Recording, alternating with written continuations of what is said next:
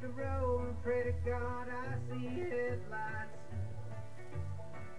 I made it down the coast in 17 hours, picking me a bouquet of dogwood flowers, and I'm hoping. Hello, hello, hello. Welcome to the Nick Cage Marathon Podcast by Tim Stewart.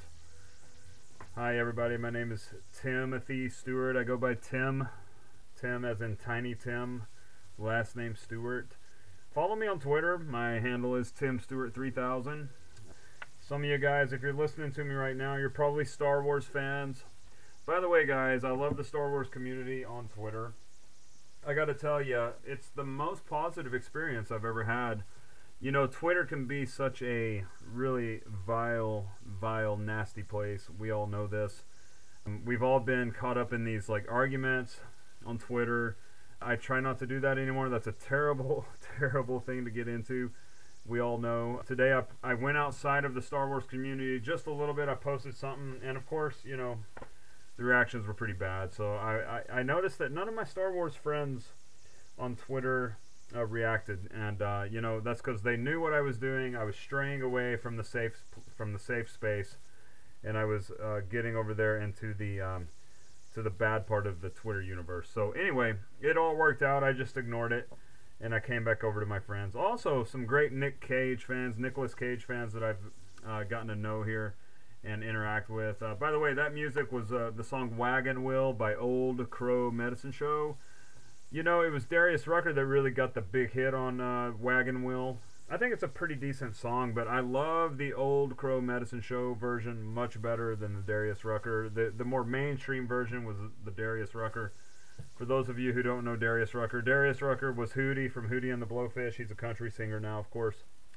Uh, but the Wagon Wheel by Old Crow Medicine Show is just a lot more down home, a lot more folksy, little less mainstream country, and more just kind of Americana, which I really, really love that shit, guys. Um, so good, so so good. So go listen to Old Crow Medicine Show Wagon Wheel if you get a chance on Spotify or anywhere else where you get your streaming music.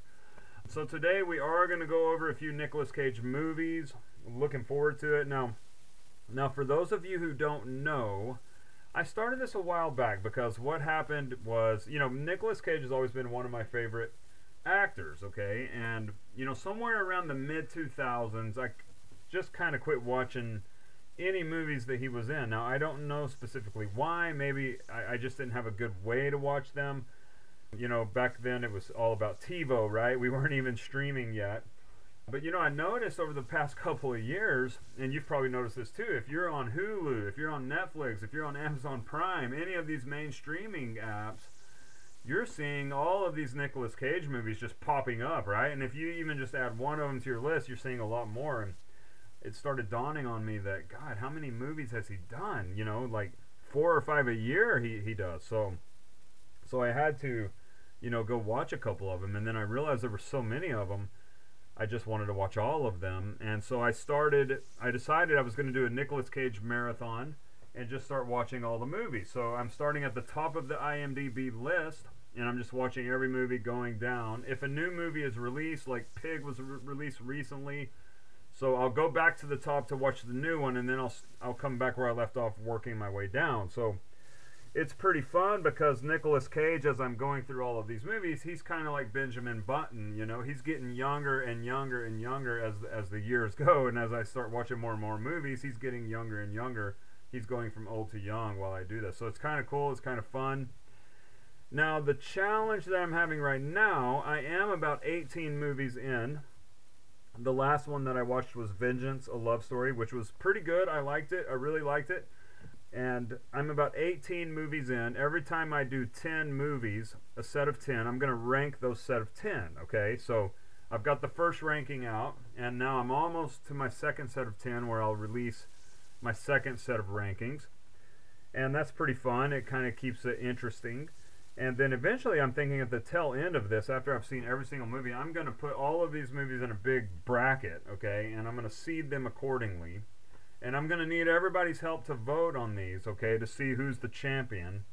But the only caveat is you cannot vote on a matchup unless you have seen both movies in the matchup, okay? So if I'm pairing up Jiu Jitsu, Jiu Jitsu against you know, Face Off, because you know, Jiu Jitsu is definitely going to be one of the worst. I can tell you that. And then like Face Off or Leaving Las, Vegas, some of the really big ones that he's known for, those are probably going to be one of the best. But you cannot vote for Face Off over Jiu Jitsu unless you watch both movies. That's going to be the promise that you have to make before you vote on the bracket when that time comes. Okay, that's still a ways down the down the line. I, I'm only 18 movies in.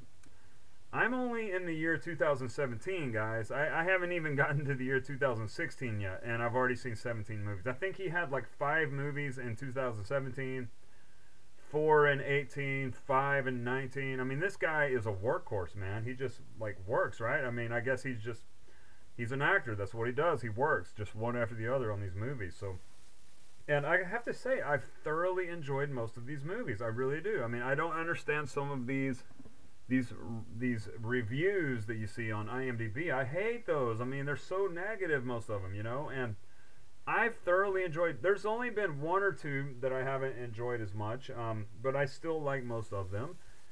One of the one of the interesting things is uh, even some of the ones that I've rated lower are more memorable to me. Like uh, in the last episode, I talked about I talked about that movie Between Worlds.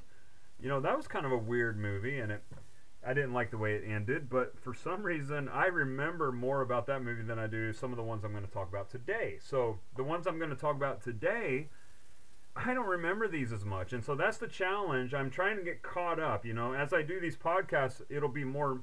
I'll, I'll do them as I see the movies a lot more recently, so I remember everything. But since I just started the podcast and I'm 18 movies in, I'm going to talk about four at a time right now, and I'm going to try to go back and remember and it's just based on memory. So I may not remember everything. I definitely don't remember most of the character names. I do have them pulled up in front of me here, so I'm going to try to do my best.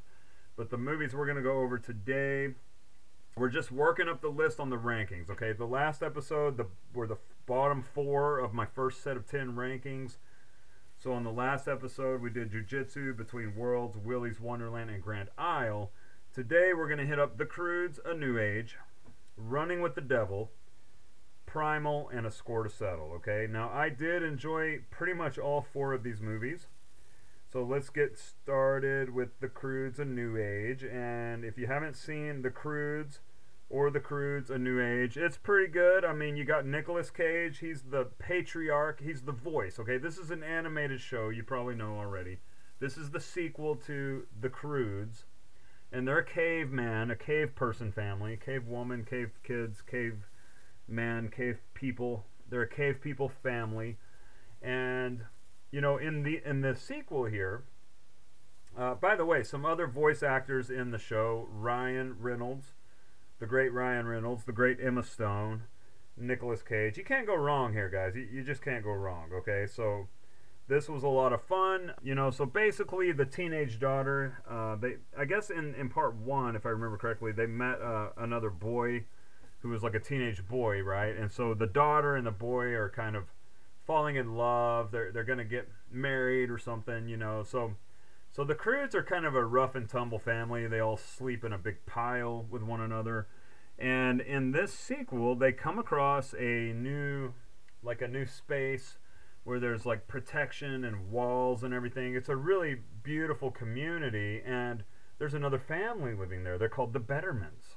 Okay, so the Bettermans seem to be better in every way. They have better technology, they have a better way to grow food, and they have a daughter that uh, seems to capture the attention of the young man. Uh, I guess it's Guy, right? Guy is the character's name, but um, and so Emma Stone's character, which is Eep, I think, well, she gets a little jealous, of course, and and so the story goes on, and, and like you said, like I said, guys, I, there's honestly a lot I don't remember about the show, so please forgive me. But but it's a it's a great cartoon show, uh, animated, I should say.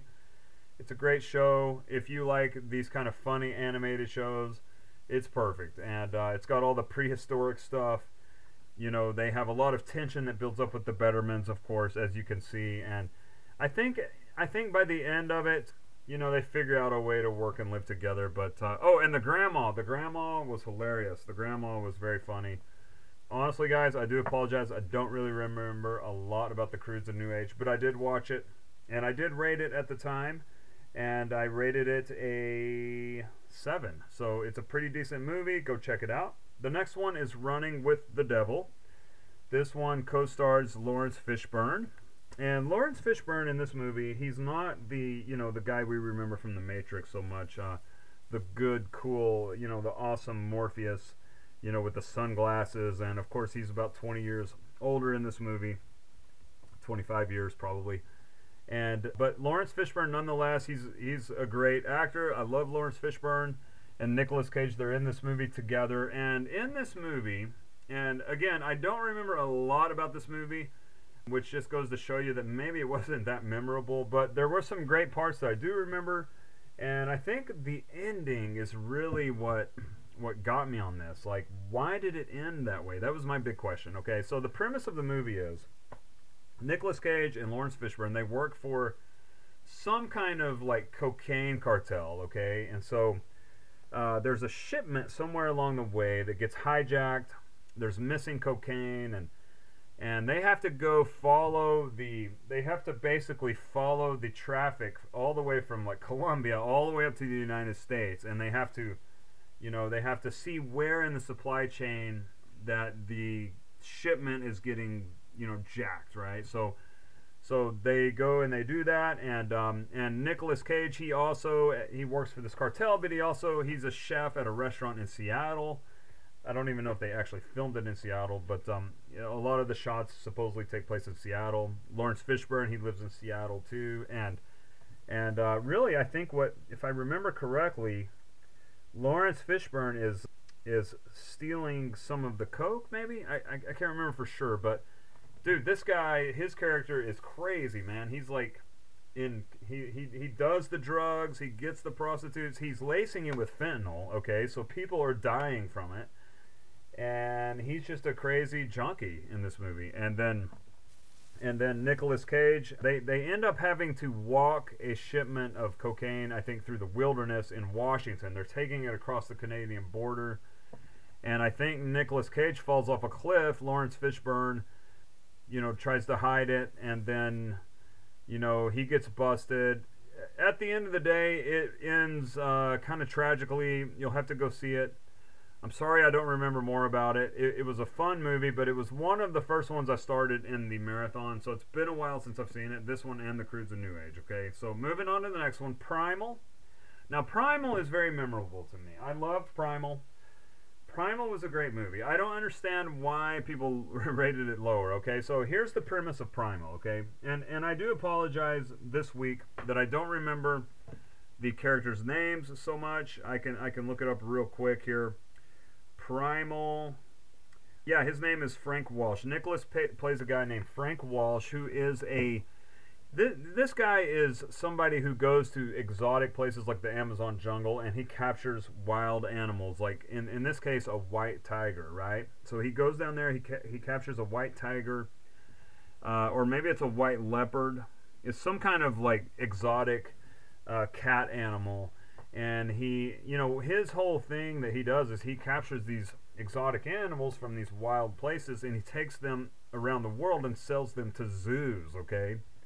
So he's got a lot of these animals and he's in south america in brazil and he he he gets on a boat right with these wild animals. He's got this this white tiger i think it's a tiger i will double no it's a jaguar it's a white jaguar which obviously could eat a human being Okay, and he has all these other uh, exotic animals like birds and parrots and monkeys and you know anything you could think of that you could find in the jungle, right? And he's got them in all these cages. And so he goes to the you know the main ship the shipping dock there out of Brazil, you know, because he was in the Amazon jungle and and and he he all of his stuff goes on the boat, right? And then there's like some CIA agents there from the United States and they have a fugitive that they have tracked down, okay?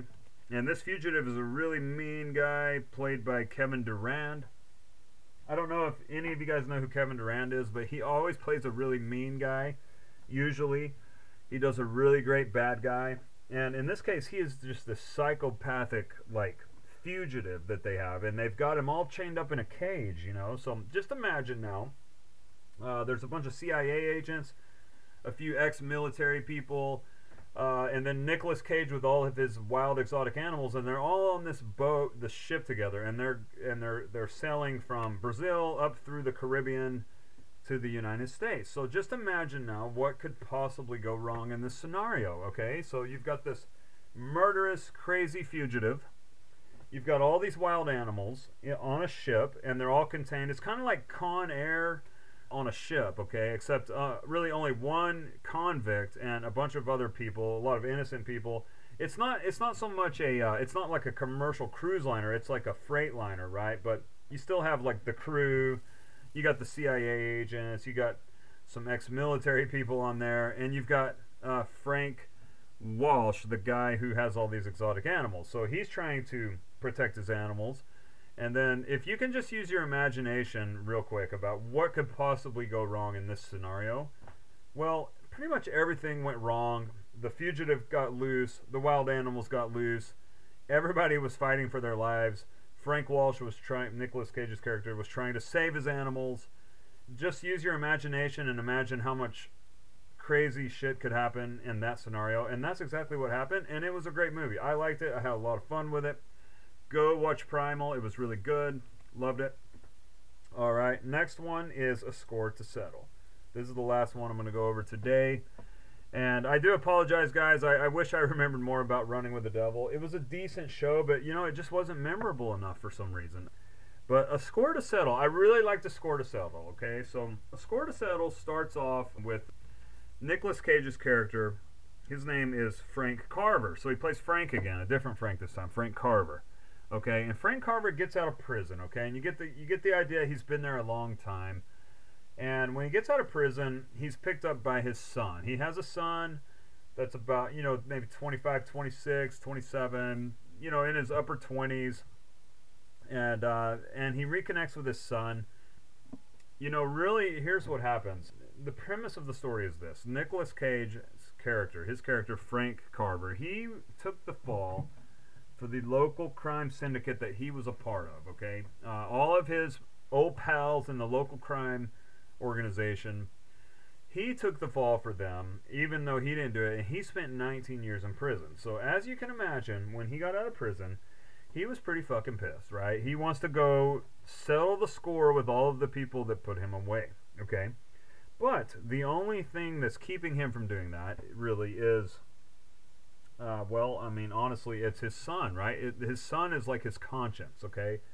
Because his son wants him to walk away from that life. Let it go, you know. Uh, don't don't go looking for revenge. There's nothing good at the end of that road, you know. So he's really happy. He he goes to an old his old house that that they used to live in, and he had buried some money back there. So so they take the taxi. He goes he goes and he digs up this trunk full of money. So there's like hundreds of thousands of dollars of cash. So they take the money, they go check into like an awesome resort hotel, and they ch- they get the biggest suite in the um, in the you know in the hotel, and he's just enjoying life. You know, he's hanging out with his with his son and that he hasn't seen in 19 years and um, you know obviously they have a lot of father son issues that they have to work out so so they go through that but uh, you know here's what ends up happening though he is very you know he's got some medical conditions uh, this uh, frank carver here he's got some medical conditions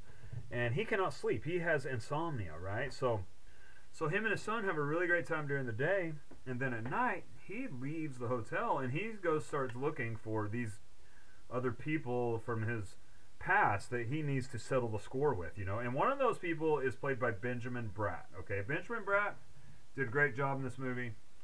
I will just I won't spoil the whole movie for you, okay, but I will just tell you that he goes and settles his scores as best he can, and there is a very big surprise ending, a twist at the very end of the show, a very big surprise twist. And I got to tell you guys, this show actually almost made me cry. There was a couple of moments in there uh, because of the father-son relationship. The actor that played the son, uh, his name is uh, Noah Le Gros. I don't know that I've seen him around in a lot of things, but I can tell you he did a great job. I mean, it, it moved me. A tear kind of came down from my eye a couple times, especially toward the end. Uh, I thought Nicolas Cage did a great job in his role, and that's it. I definitely recommend A Score to Settle. I definitely recommend Primal. Running with the Devil, I wouldn't like go out of my way to see it, but if you just want to see a good crime show with cartels and cocaine and drugs and you know uh, Laurence Fishburne, you know like hanging out with prostitutes and doing a lot of coke. That's a, that's a good one you can go see. And then of course, if you like the animated funny stuff, A Croods a New Age. The Croods a New Age is also pretty good. So that's going to be about it, guys, as far as the Nicolas Cage uh, movies. Now, next time we are going to go over. I'm going to go over. Uh, the top two on that first 10 list, okay? Uh, the Color Out of Space, The Color Out of Space, which was pretty wild, and Kill Chain, which was my favorite out of those first 10. And so I definitely recommend Kill Chain. That is my favorite out of the first 10. Can't wait to talk about that one. I do remember a lot about that one. And that's about it for today. Um, I do hope that all of you have a great weekend. I'm sipping on my wine already. Uh, as as some of you that follow me on Twitter, I, I did call myself a wine connoisseur at the grocery store level. So I got a great bottle here, and I'm starting to sip on it because it's been a hard week. It's been a rough, hard week at work, and I'm glad it's the weekend. So cheers, everybody! Come hang out with me on Twitter. I'm on there a lot. We talk a lot, a lot of Star Wars, a lot of Nick Cage here, and it's going to be a lot of fun. And hope you guys have a great weekend. Talk to you soon.